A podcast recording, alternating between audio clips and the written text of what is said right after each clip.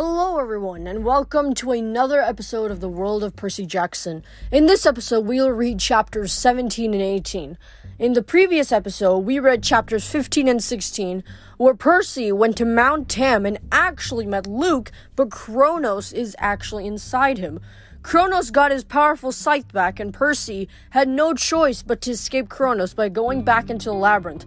So let's see where he is in the labyrinth by reading chapter 17 The Lost God Speaks.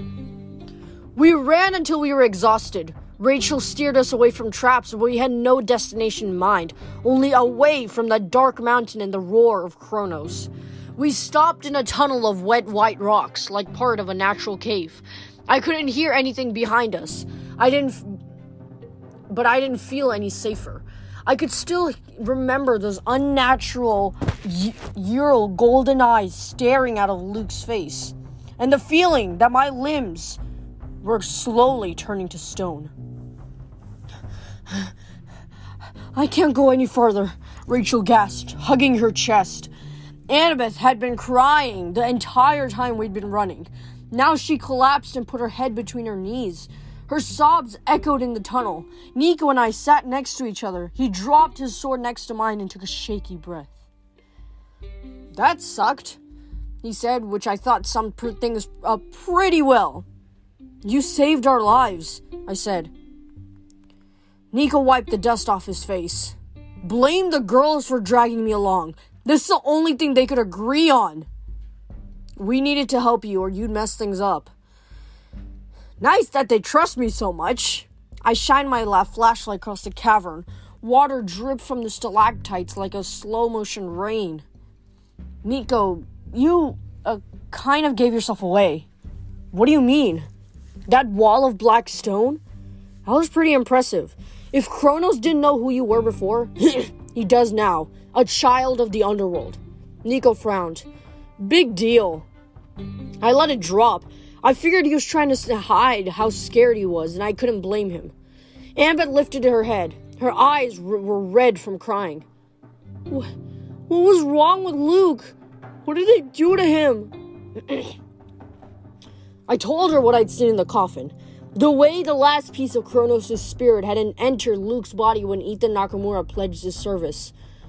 No, Annabeth said. That can't be true. He couldn't. He gave himself over to Kronos, I said.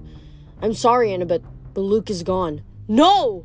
She insisted. You saw when Rachel hit him. I nodded, looking at Rachel with respect. You hit the Lord of the Titans in the eye with a blue plastic hairbrush. Rachel looked embarrassed. It was the only thing I had. But you saw, Annabeth insisted. But when it hit him just for a second, he was dazed. He came back to his senses. So maybe Kronos wasn't completely settled in the body or whatever, I said. It doesn't mean Luke was in control. You want him to be evil, is that it? Annabeth yelled. You don't know him b- before, Percy. I did. What is with you? I snapped. Why do you keep defending him? Whoa, you two, Rachel said. Knock it off. Annabeth turned on her. Stay out of it, mortal girl. If it wasn't for you. Whatever she was gonna say, her voice broke. She put her head down again and sobbed miserably. I wanted to comfort her, but I, I didn't know how. I still felt stunned that Kronos' time slow effect had affected my brain. I just couldn't comprehend what I'd seen. Kronos was alive, he was armed, and the end of the world was probably close at hand. Well, we have to keep moving, Nico said. He'll send monsters after us. Nobody was in any shape to run, but Nico was right. I hauled myself up and helped Rachel to her feet. You did good there. You did good back there, I told her. She managed a weak smile. Yeah, well, I didn't want you to die, she blushed. I mean, just because, you know, you owe me too many favors. How am I going to collect it if you die? I knelt next to Annabeth. Hey, I'm sorry. We need to move. I know, she said. I'm I'm all right. She was clearly not all right, but she got to her feet and we started straggling through the labyrinth again. Back to New York, I said. Rachel, can you? I froze. A few feet in front of us, my flashlight beamed fixed on a trampled clump of red fabric lying on the ground. It was the it was a Rasta cap, the one Grover always wore. My hand shook as I picked up the cap. It looked like it had been stepped on by a huge, muddy boot. After all that I'd gone through today, I couldn't stand the thought that something might have happened to Grover, too. Then I noticed something else. The cave floor was mushy and wet from the water dripping off the stalactites. There were large footprints like Tyson's and smaller ones, goat hooves, leading off to the left. We have to follow them, I said. They went that way. It must have been recently. What about Camp Half Blood? Nico said. There's no time. We have to find them, Annabeth insisted. They're our friends. She picked up Grover's Rasta cap and forged ahead. I followed, bracing myself for the worst. The tunnel was treacherous. It sloped at weird angles and was slimy with moisture. Half the time we were slipping and sliding rather than walking. Finally, we got to the bottom of a slope and found ourselves in a large cave with huge stalagmite columns. Through the center of the room ran an underground river, and Tyson was sitting by the banks, cradling and cradling Grover in his lap. Grover's eyes were closed. He wasn't moving. Tyson! I yelled. Percy, come quick! We ran over to him. Grover wasn't dead, thank the gods, but his whole body trembled like he was freezing to death. What happened? I asked. So many things, Tyson murmured. Large snake, large dogs, men with swords. But then we we got close to here. Grover was excited. He ran, then we reached this room and he fell like this. Did he say anything? I, I asked. He said, We're close. Then he hit his head on the rocks. I knelt next to him. The only other time I'd seen Grover pass out was in New Mexico when he felt the presence of Pan. I shined my flashlight around the cavern. The rocks glittered. At the far end was the entrance to another cave, flanked by gigantic columns of crystal that looked like diamonds. Beyond that entrance, Grover, I said, wake up. Uh, Annabeth knelt next to him and splashed icy cold river water in his face. Splurg! His eyelids fluttered. Percy? Annabeth? Where? It's okay, I said. You passed out. The presence was too much for you. I. I remember. Pan! Yeah, I said. Something powerful is just beyond that doorway. I made quick interjections, since Tyson and Grover had never met Rachel. Tyson told Rachel she was pretty, which made Annabeth's nostrils flare like she was going to blow fire. Anyway, I said, Come on, Grover, lean on me. Annabeth and I helped him up, and together we waded across the underground river. The current was strong, the water came up to our waists. I willed myself to stay dry, which is a handy little ability that didn't help the others. And I could still feel the cold, like wading through a snowdrift. I think we're in Carlsbad Caverns, Annabeth said, her teeth chattering. Maybe an unexplored section? How do you know? Carlsbad is in New Mexico, she said. That would explain last winter. I nodded. Grover's swooning episode had happened when we passed through New Mexico. That's where he felt closest to the power of Pan. We got out of the water and kept walking. As the crystal pillars loomed larger, I started to feel the power emanating from the next room. I'd been in the presence of gods before, but this was different. My skin tingled with living energy. My awareness fell away as if I'd just gotten a good night's sleep. I could feel myself growing stronger, like one of those plants in a time lapse video. And the scent coming from the cave was nothing like the dank, wet underground. It smelled of trees and flowers in a warm, sunny day. Grover whimpered with excitement. I was too stunned to talk. Even Nico seemed speechless. We stepped into the cave, and Rachel said, Oh, wow. The walls were glittered with crystals, red, green, and blue. In the strange light, beautiful plants grew giant orchids, star shaped flowers, vines bursting with orange and purple berries that crept among the crystals. The cave floor was covered with soft green moss. Overhead, the ceiling was higher than a cathedral, smart, sparkling like a galaxy of stars. In the center of the cave stood a Roman style bed, gilded wood shaped like a curly U with velvet cushions. Animals lounged around it. But there were animals that shouldn't have been alive. There was a dodo bird, something that looked like a cross between a wolf and a tiger, a huge rodent like the mother of all guinea pigs, and roaming behind the bed, picking berries with its trunk, was a woolly mammoth. On the bed lay an old satyr. He watched us as we approached, his eyes as blue as the sky. His curly hair was white, and so was his pointed beard. Even the goat fur on his legs was frosted with gray. His horns were enormous, glossy brown and curved. There was no way he could have hidden those under a hat the way Grover did. Around his neck hung a set of reed pipes. Grover fell to his knees in front of the bed. Lord Pan! The god smiled kindly, but there was a sadness in his eyes. Grover, my dear, brave satyr, I have waited a very long time for you. I got lost.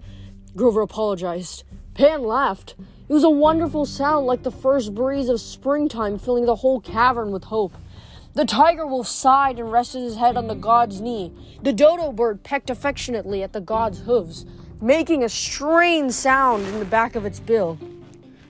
I could swear it was hunting, humming. It was a, it's a small world. Still, Pan looked tired.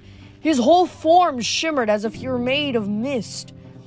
I noticed my other friends were kneeling. Had odd look on the odd look on their looks on their faces. I got to my knees. You have a humming dodo bird, I said stupidly. The god's eyes twinkled. Yes, that's Dee Dee, my little actress. Dee Dee the dodo looked offended. She pecked at Pan's knees and hummed something that sounded like a funeral funeral dirge. This is the most beautiful place, Annabeth said. It's better than any building ever designed. I'm glad you like it, dear, Pan said. It is one of the last wild places. My realm above is gone, I'm afraid. Only pockets remain. Tiny pieces of life, this one shall stay in undisturbed for a little longer. My lord, Grover said, please, you must come back with me. The elders will never believe it. They'll be overjoyed. You can save the wild. Pan placed his hand on Grover's head and ruffled his curly hair. You are so young, Grover, so good and true. I think I chose well. Chose? Grover said, I. I don't understand. Pan's image flickered, momentarily turning to smoke. The giant guinea pig scuttled under the bed with a terrified squeal. The wool- woolly mammoth grunted nervously. Dee Dee stuck her head under her wing, and then Pan reformed. I have slept many eons, the god said forlornly. My dreams have been dark. I wake fitfully, and each time my waking is shorter. Now we are near the end. What? Grover cried. But no! You're right here! My dear satyr, Pan said. I tried to tell the world 2,000 ago, 2,000 years ago. I announced it to Lysas, a satyr very much like you. He lived in Ephesus, and he tried to spread the word.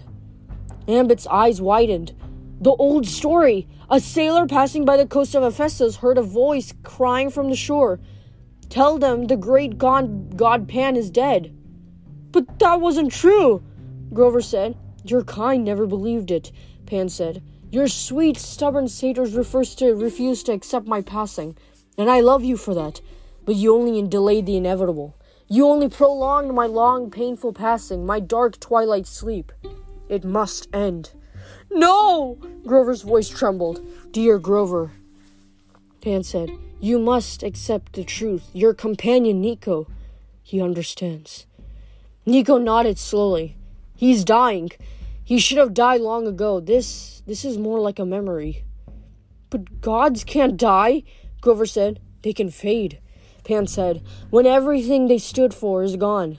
When they cease to have power and their sacred places disappear. The wild, my dear Grover, is so small now, so shattered that no god can save it. My realm is gone. That is why I need you to carry a message. You must go back to the council. You must tell the satyrs and the dryads and the other spirits of nature that the great god Pan is dead. Tell them of my passing because they must stop waiting for me to save them. I cannot. The only salvation you must make yourself. Each of you must. He stopped and frowned at the dodo bird, who started humming again. Dee Dee, what are you doing? Pan demanded. Are you singing Kumbaya again? Dee Dee looked up innocently and blinked her yellow eyes. Pan sighed. Everybody's a cynic. But as I was saying, my dear Grover, each of you must take up my calling. But no! Grover whimpered. Be strong, Pan said. You've found me, and now you must release me. You must carry on my spirit. It can no longer be carried by a god. It must be taken up by all of you. Pan looked straight at me with his clear blue eyes, and I realized he wasn't just talking about the satyrs. He meant half-bloods too, and humans. Everyone. Percy Jackson, the god said, I know what you have seen today. I know your doubts, but I give you this news. When the time comes, you will not be ruled by fear. He turned to Annabeth, daughter of Athena. Your time is coming. You will play a great role, though it may not be the role you imagined. Then he looked at Tyson. Master Cyclops, do not despair. Heroes rarely live up to our expect- expectations, but you, Tyson, your name shall live among the Cyclops for generations. And Miss Rachel Dare. Rachel flinched when he said her name. She backed up like she was guilty of something, but Pan only smiled. He raised his hand in a blessing. I know you believe you cannot make amends, he said, but you are just as important as your father. I. Rachel faltered. A tear traced her cheek. I know you don't believe this now, Pan said, but look for opportunities. They will come. Finally, he turned back toward Grover. My dear satyr, Pan said kindly, will you carry my message? I. I can't. You can, Pan said. You are the strongest and bravest. Your heart is true. You have believed in me more than anyone ever has, which is why you must bring the message, why you must be the first to release me. I. I don't want to. I know, the god said, but my name, Pan, originally meant rustic. Did you know that? But over the years it has come to mean all. The spirit of the wild must pass to all of you now. You must tell each one you meet. If you would find Pan, take up Pan's spirit.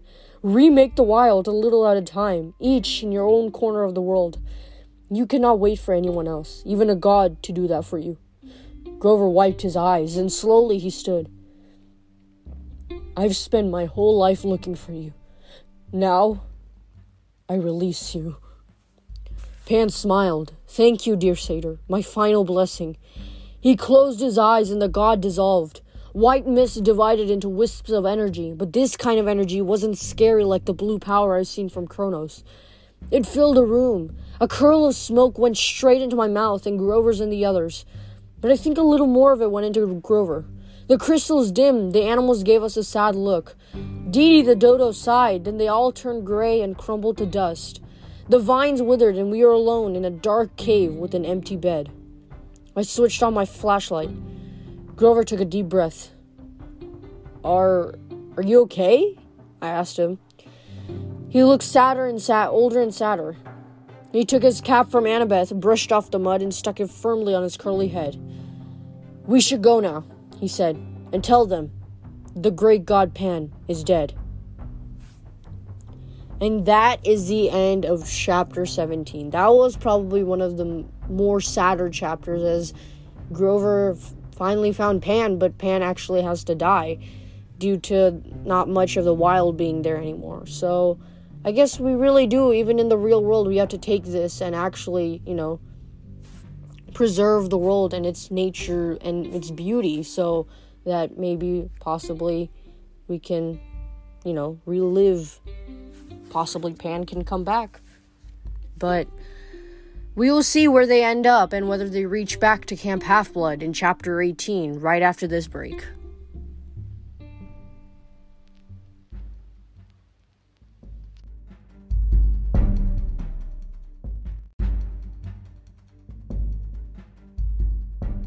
And we are back from the ads, and now you'll read Chapter 18 Grover Causes a Stampede. Distance was shorter in the labyrinth. Still, by the time Rachel got us back to Times Square, I felt like we'd pretty much run all the way from New Mexico. We climbed out of the Marriott basement and stood on the sidewalk in the bright summer daylight, squinting at the traffic and crowds. I couldn't decide which seemed less real New York or the Crystal Cave, where I watch a god die. I led the way into an alley where I could get a nice echo. Then I whistled as loud as I could five times. A minute later, Rachel gasped, They're beautiful! A flock of pegasi descended from the sky, swooping between the skyscrapers. Blackjack was in the lead, followed by four of his four of his white friends. Yo, boss, he spoke in my mind. You lived! Yeah, I told him. I'm lucky that way. Listen, we need a ride to camp quick. That's most especially. Oh man, you got that Cyclops with you? Yo, Guido, how's your back holding up? The Pegasus Guido groaned and complained, but eventually agreed to uh, carry Tyson. Everybody started saddling up, except Rachel. Well, she told me, I guess this is it. I nodded uncomfortably. We both knew she couldn't go to camp. I glanced at Annabeth, who was pretending to be very busy with her Pegasus. Thanks, Rachel, I said. We couldn't have done it without you. I wouldn't have missed it. I mean, except for almost dying in Pan. Her voice faltered. He said something about your father, I remembered. What did he mean? Rachel twisted the strap on her backpack. My dad. My dad's job. He's kind of a famous businessman. You mean you're rich? Well, yeah. So that's how you got the chauffeur to help us? You just said your dad's name and. Yes, Rachel cut me off. Percy, my dad's a land developer. He flies all over the world looking for tracts of undeveloped land. She took a shaky breath. The wild. He he buys it up. I hate it, but he plows it, plows it down and builds ugly subdivisions and shopping centers. And now that I've seen Pan, Pan's death, hey, you can't blame yourself for that. You don't know the worst of it. I I don't like to talk about my family. I didn't want you to know. I'm sorry. I shouldn't have said anything. No, I said it's cool. Look, Rachel, you did awesome. You led us through the maze. You were so brave. That's the only thing I'm going to judge you on. I don't care what your dad does. Rachel looked at me gratefully. Well, if you ever feel like hanging out with the mortal again, you could call me or something. Uh, yeah, sure. She knit her eyebrows. I guess I sounded unenthusiastic or something, but that's not how I meant it. I just wasn't sure what to say with all my friends standing around. And I guess my feelings had gotten pretty mixed up the last couple of days. I mean, I'd like that. I said, My number's not in the book. She said, I've got it. Still on your hand? No way. No, I kinda memorized it. Her smile came back slowly, but a lot happier. See you later, Percy Jackson. Go save the world for me, okay? She walked down 7th Avenue and disappeared into the crowds. When I got back to the horses, Nico was having trouble. His Pegasus kept shying away from him, reluctant to let him mount. He smells like dead people, the Pegasus complained. Hey now, Blackjack said. Come on, pork pie. Lots of demigods smell weird. It ain't their fault. Oh, uh, I didn't mean you, boss. Go without me, Nico said. I don't want to go back to that camp anyway. Nico, I said, we need your help. He folded his arms and scowled. Then Annabeth put her hand on his shoulder. Nico, he, she said, please. Slowly, his expression softened. All right, he said reluctantly. For you, but I'm not staying. I raised an eyebrow at Annabeth, like, How come all of a sudden Nico listens to you? She stuck her tongue at me. At last, we got everybody on a Pegasus. We shot into the air, and soon we were over the East River with Long Island spread out before us. We landed in the middle of the cabin area and were immediately met by Chiron, Chiron, the pot-bellied satyr Silenus, and a couple of Apollo cabin archers. Chiron raised an eyebrow when he saw Nico, but if I expected him to be surprised by our latest news about Quintus being Daedalus or Kronos rising, I was mistaken. I feared as much, Chiron said. We must hurry. Hopefully, you have slowed down the Titan Lord, but his vanguard will still be coming through. They will be anxious for blood. Most of our defenders are already in place. Come! Wait a moment, Silenus demanded. What of the search for Pan? You're almost three weeks overdue, Grover Underwood. Your searcher's, your searcher's license is revoked. Grover took a deep breath. He stood up straight and looked Silenus in the eye.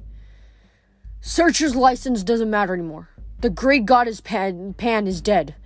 He has passed on and left us his spirit. What? Silenus, Silenus's face turned bright red. Sacrilege and lies! Grover Underwood, I will have you exiled for speaking thus. It's true, I said. We were there when he died, all of us. Impossible! You are all liars, nature's destroyers. Chiron studied Grover's face. We will speak of this later. We will speak of it now, Silenus said. We must deal with this, Silenus. Chiron cut in. My camp is under attack. The matter of Pan has waited 2,000 years. I fear it will have to wait a bit longer, assuming we are still here this evening. And on that happy note, he readied his bow and galloped toward the woods, leaving us to follow as best as we could. It was the biggest military operation I'd ever seen at camp. Everyone was at the clearing, dressed in full black battle armor, but this time, it wasn't for capture the flag. The Hephaestus cabin had set up traps around the entrance to the labyrinth, razor wire pits filled with pots of Greek fire, rows of sharpened sticks to deflect a charge. Beckendorf was manning two catapults the size of pickup trucks, already primed and aimed at Zeus's fists. The Ares cabin was on the front line, drilling in phalanx form- formation with Clarisse calling orders. Apollo's and Hermes' cabin were scattered in the woods with bows ready. Many had taken up positions in the trees. Even the dryads were armed with bows, and the satyrs trotted around with wooden cudgels and shields made of rough tree bark. Annabeth went to join her brethren from the Athena cabin, who had set up a command tent and were directing operations. A gray banner with an owl fluttered outside our, the tent. Our security chief, Argus, stood guard at the door. Aphrodite's children were running around straightening everybody's armor, armor and offering to comb the tangles out of our horsehair plumes. Even Dionysus, ki- Dionysus kids had found something to do. The god himself was still nowhere to be seen, but his two blonde twin sons were running around providing all the sweaty armor warriors with the water bottles and juice boxes. It looked like a pretty good setup, but Chiron muttered, muttered next to me. It isn't enough. I thought about what I'd seen in the lab- labyrinth, all the monsters in Antaeus' stadium, and the power of Kronos I'd felt on Mount Tam. My heart sank. Chiron was right, but it was all we could muster.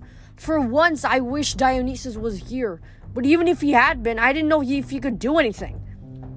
When it came to war, gods were forbidden to interfere directly. Apparently, the Titans didn't believe in restrictions like that.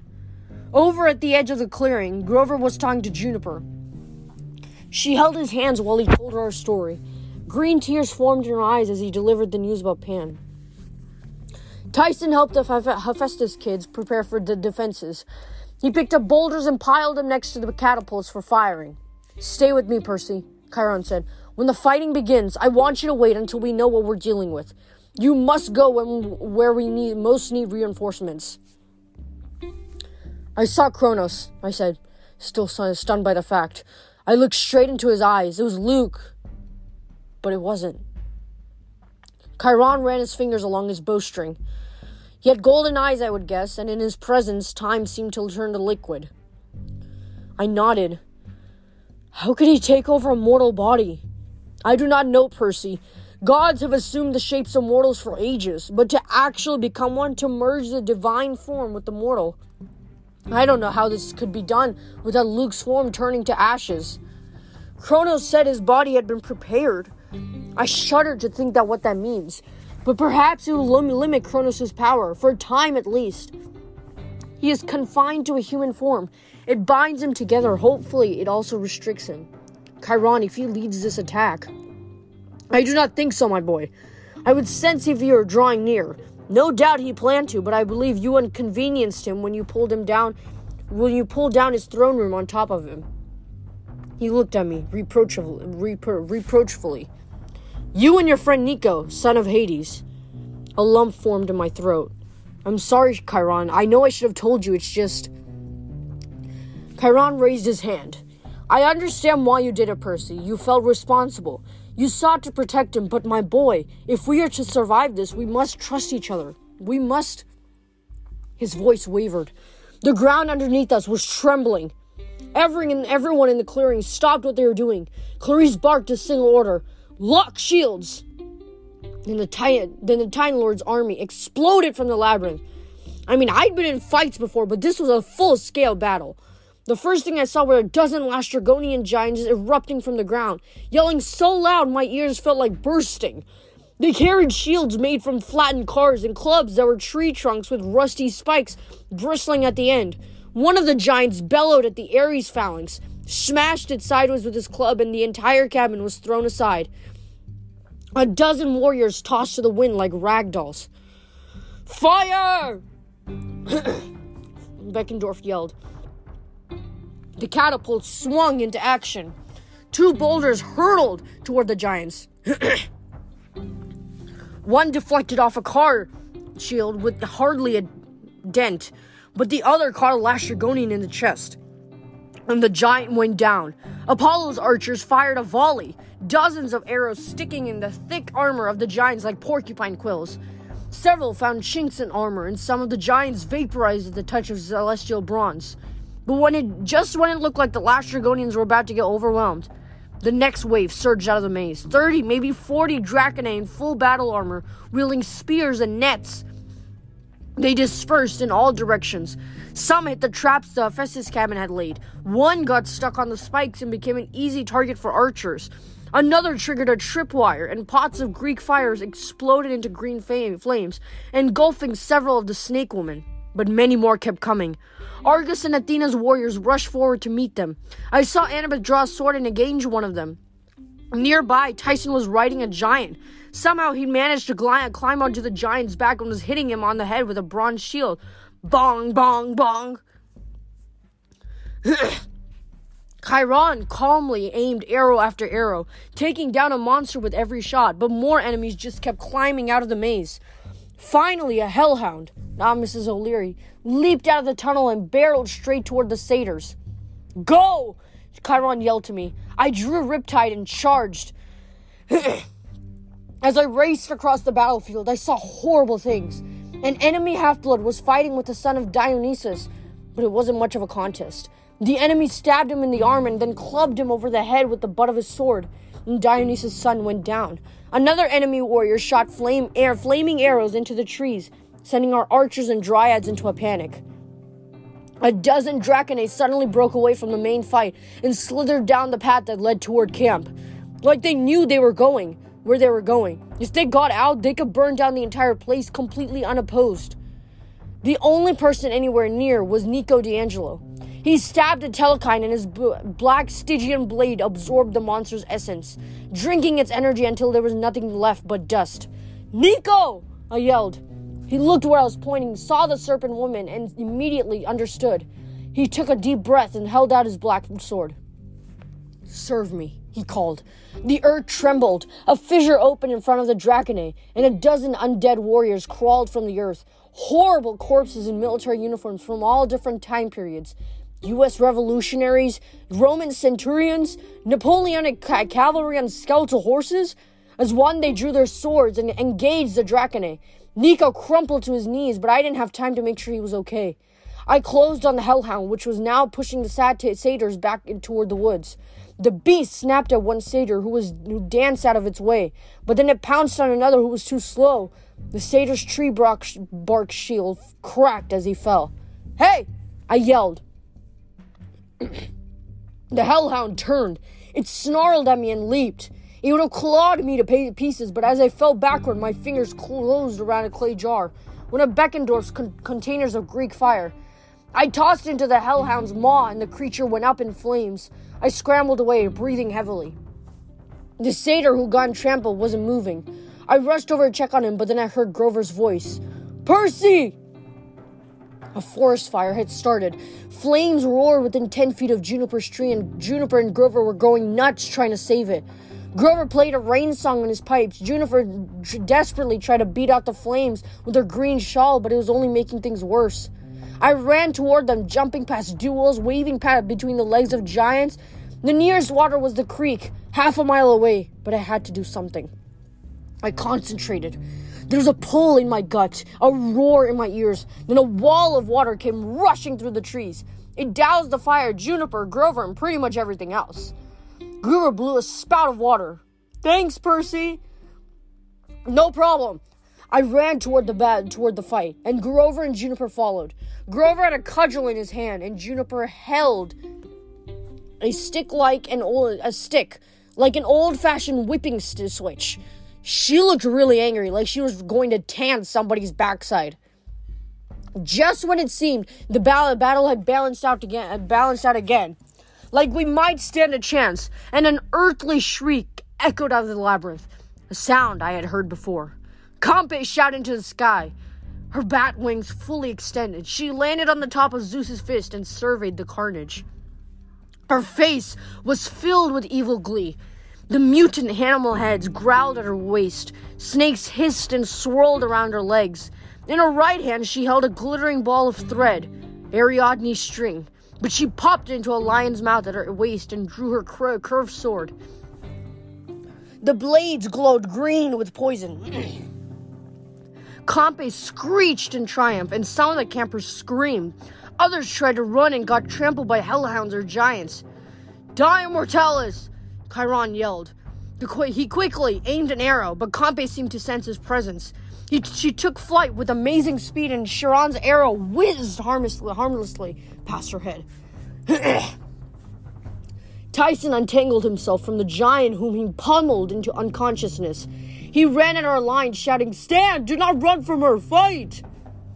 But then a hellhound leaped on him, and Tyson and the hound went rolling away. Campe landed on the Athena command tent, smashing it flat. I ran after her and found Annabeth at my side, keeping pace, her sword in her hand. This might be it, she said. Could be. Nice fighting with you, Seaweed Brain. Ditto. Together we leaped into the monster's path. Campe hissed and sliced at us. I dodged, trying to distract her while Annabeth went in for a strike, but the monster seemed to be able to fight with both hands independently. She blocked Annabeth's sword, and Annabeth had to jump back to avoid the cloud of poison. Just being near the thing was like standing in an acid fog. My eyes burned. My lungs couldn't get enough air. I knew we couldn't stand our ground for more than a few seconds.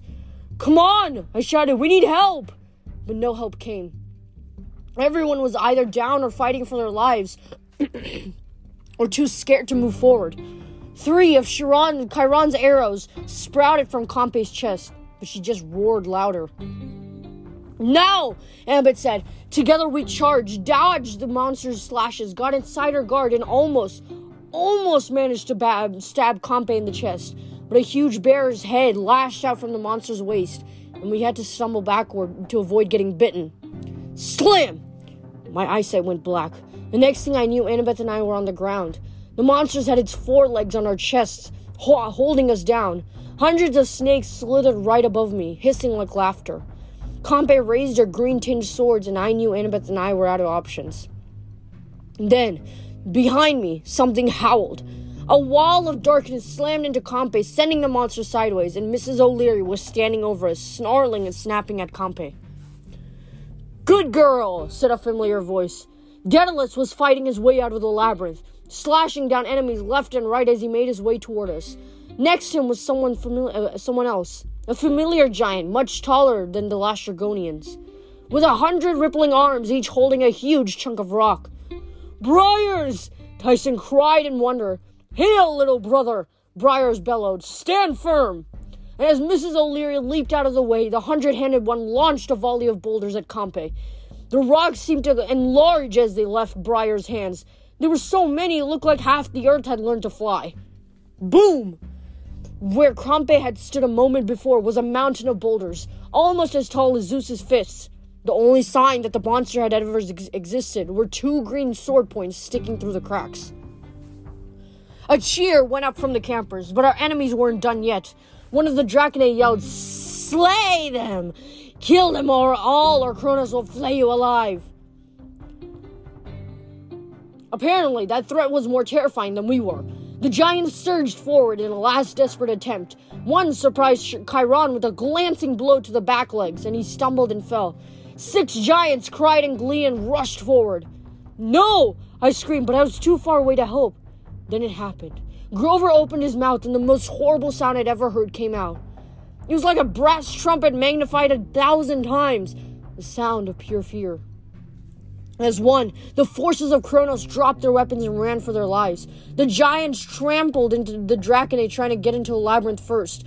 Telekines and hellhounds and enemy half-bloods scrambled after them. The tunnel rumbled shut and the battle was over. The clearing was quiet except for fires burning in the woods and the cries of the wounded. I helped Annabeth to her feet. We ran to Chiron. Are you all right? I asked. He was lying on his side, trying in vain to get up. How embarrassing, he muttered. I think I will be fine. Fortunately, we do not have to shoot centaurs with broken. Ow! Broken legs. You need help, Annabeth said. I'll get a medic from Apollo's cabin. No, Chiron insisted. There are more serious injuries to, uh, injuries to attend to. Go! I'm fine. But Grover, later we must talk about how you did that. That was amazing, I agreed. Grover blushed. I, I don't know where it came from. Juniper hugged him fiercely. I do! Before she could say more, Tyson called, Percy, come quick, it is Nico! There was smoke curling off his black clothes. His fingers were clenched, and the grass all around his body had turned yellow and died. I rolled over as gently as I could and put my hand against his chest. His heart was beating faintly. Get some nectar! I yelled. One of the Ares camp- campers hobbled over and handed me a canteen. I trickled some of the magic drink into Mi- Nico's mouth. He coughed and spluttered, but his eyelids fluttered open. Nico, what happened? I asked. Can you talk? He nodded weakly. Never tried to summon so many before. Uh, I'll be fine. We helped him sit up and gave him some more nectar. He blinked at all of us like he was trying to remember who we were. Then he focused on someone behind me. Daedalus, he croaked. Yes, my boy, the inventor said. I made a very bad mistake. I came to correct it. Daedalus had a few scratches that were bleeding golden oil, but he looked better than most of us. Apparently, his automaton body healed itself quickly. Mrs. O literally gloomed behind him, licking the wounds on his master's head so Daedalus's hair stood up funny. Briares stood next to him, surrounded by a group of odd campers and satyrs. He looked kind of bashful, but he was signing autographs on armor, shields, and t shirts. I found the hundred handed one as I came through the maze. Daedalus explained. It seemed he had the same idea to come help, but he was lost, and so we fell in together. We both came to make amends. Yay! Tyson jumped up and down. Briares, I knew you would come. I did not know, the hundred handed one said, but you reminded me who I am, Cyclops. You are the hero. Tyson blushed, but I patted him on the back. I knew that was a long time ago, I said, but Daedalus, the Titan army is still down there. Even without the string, they'll be back. They'll find a way sooner or later, with Kronos leading them. Daedalus sheathed his sword. You're right. As long as the labyrinth is here, your enemies can use it, which is why the labyrinth cannot continue. Annabeth stared at him. But you said the labyrinth is tied to your life force. As long as you're alive. Yes, my young architect. Daedalus agreed. When I die, the labyrinth will die as well and so I have a present for you. He slung a leather satchel off his back, unzipped it, and produced a silver, sleek silver laptop computer, one of the ones I'd seen in the workshop. On the lid was the blue symbol L. My work is here, he said. It's all I managed to save from the fire. Notes on projects I never started. Some of my favorite designs. I couldn't develop these over the last few, few millennia. I did not dare reveal my work to the mortal world. Perhaps you will find it interesting. He handed the computer, who stared at it like it was solid gold. You're giving me this? But this is priceless! This is worth I don't even know how much! Small compensation for the way I've acted, Daedalus said. You were right, Annabeth, about children of Athena. We should be wise, and I was not. Someday you will be a greater architect than I ever was. Take my ideas and improve them. Is the least I can do before I pass on. Whoa! I said. Pass on? But you can't just kill yourself. That's wrong. He shook his head. Not as wrong as hiding from my crimes for 2,000 years. Genius does not excuse evil, Percy. My time has come. I must face my punishment. You won't get a fair trial, Annabeth said. The spirit of Minos sits in judgment. I will take what comes, he said, and trust in the justice of the underworld, such as it is. That is all we can do, isn't it? He looked straight at Nico, and Nico's face darkened. Yes, he said. Will you take my soul for ransom then? Daedalus asked. You could use it to reclaim your sister. No, Nico said. I will help you release your spirit, but Bianca has passed. She must stay where she is. Daedalus nodded. Well done, son of Hades. You're becoming wise. Then he turned toward me. One last favor, Percy Jackson. I cannot leave Mrs. O'Leary alone, and she has no desire to return to the underworld. Will you care for her? I looked at the massive black hound, who whimpered pitifully. Still licking Daedalus's hair, I was thinking that my mom's apartment wouldn't allow dogs, especially dogs bigger than the apartment. But I said, yeah, of course I will. Then I'm ready to see my son. And Perdix, he said, must tell them how sorry I am. Annabeth had tears in her eyes. Daedalus turned toward Nico, who drew his sword. At first, I was afraid Nico would kill the old inventor, but he simply said, Your time has long since come be released and rest. A smile of relief spread across Daedalus's face. He froze like a statue, his skin turned transparent, revealing the bronze gears and machinery whirring inside his body. and the statue turned to gray ash and disintegrated. Mrs. O'Leary howled. I patted her head, trying to comfort her as best as I could. The earth rumbled, an earthquake that could poss- probably be felt in every major city across the world, uh, across the country. As the ancient labyrinth collapsed, somewhere I hoped the remains of the Titan strike force had been buried. I looked around at the carnage in the clearing and the weary faces of my friends. Come on, I told them. We have work to do. And that is the end of chapter 18.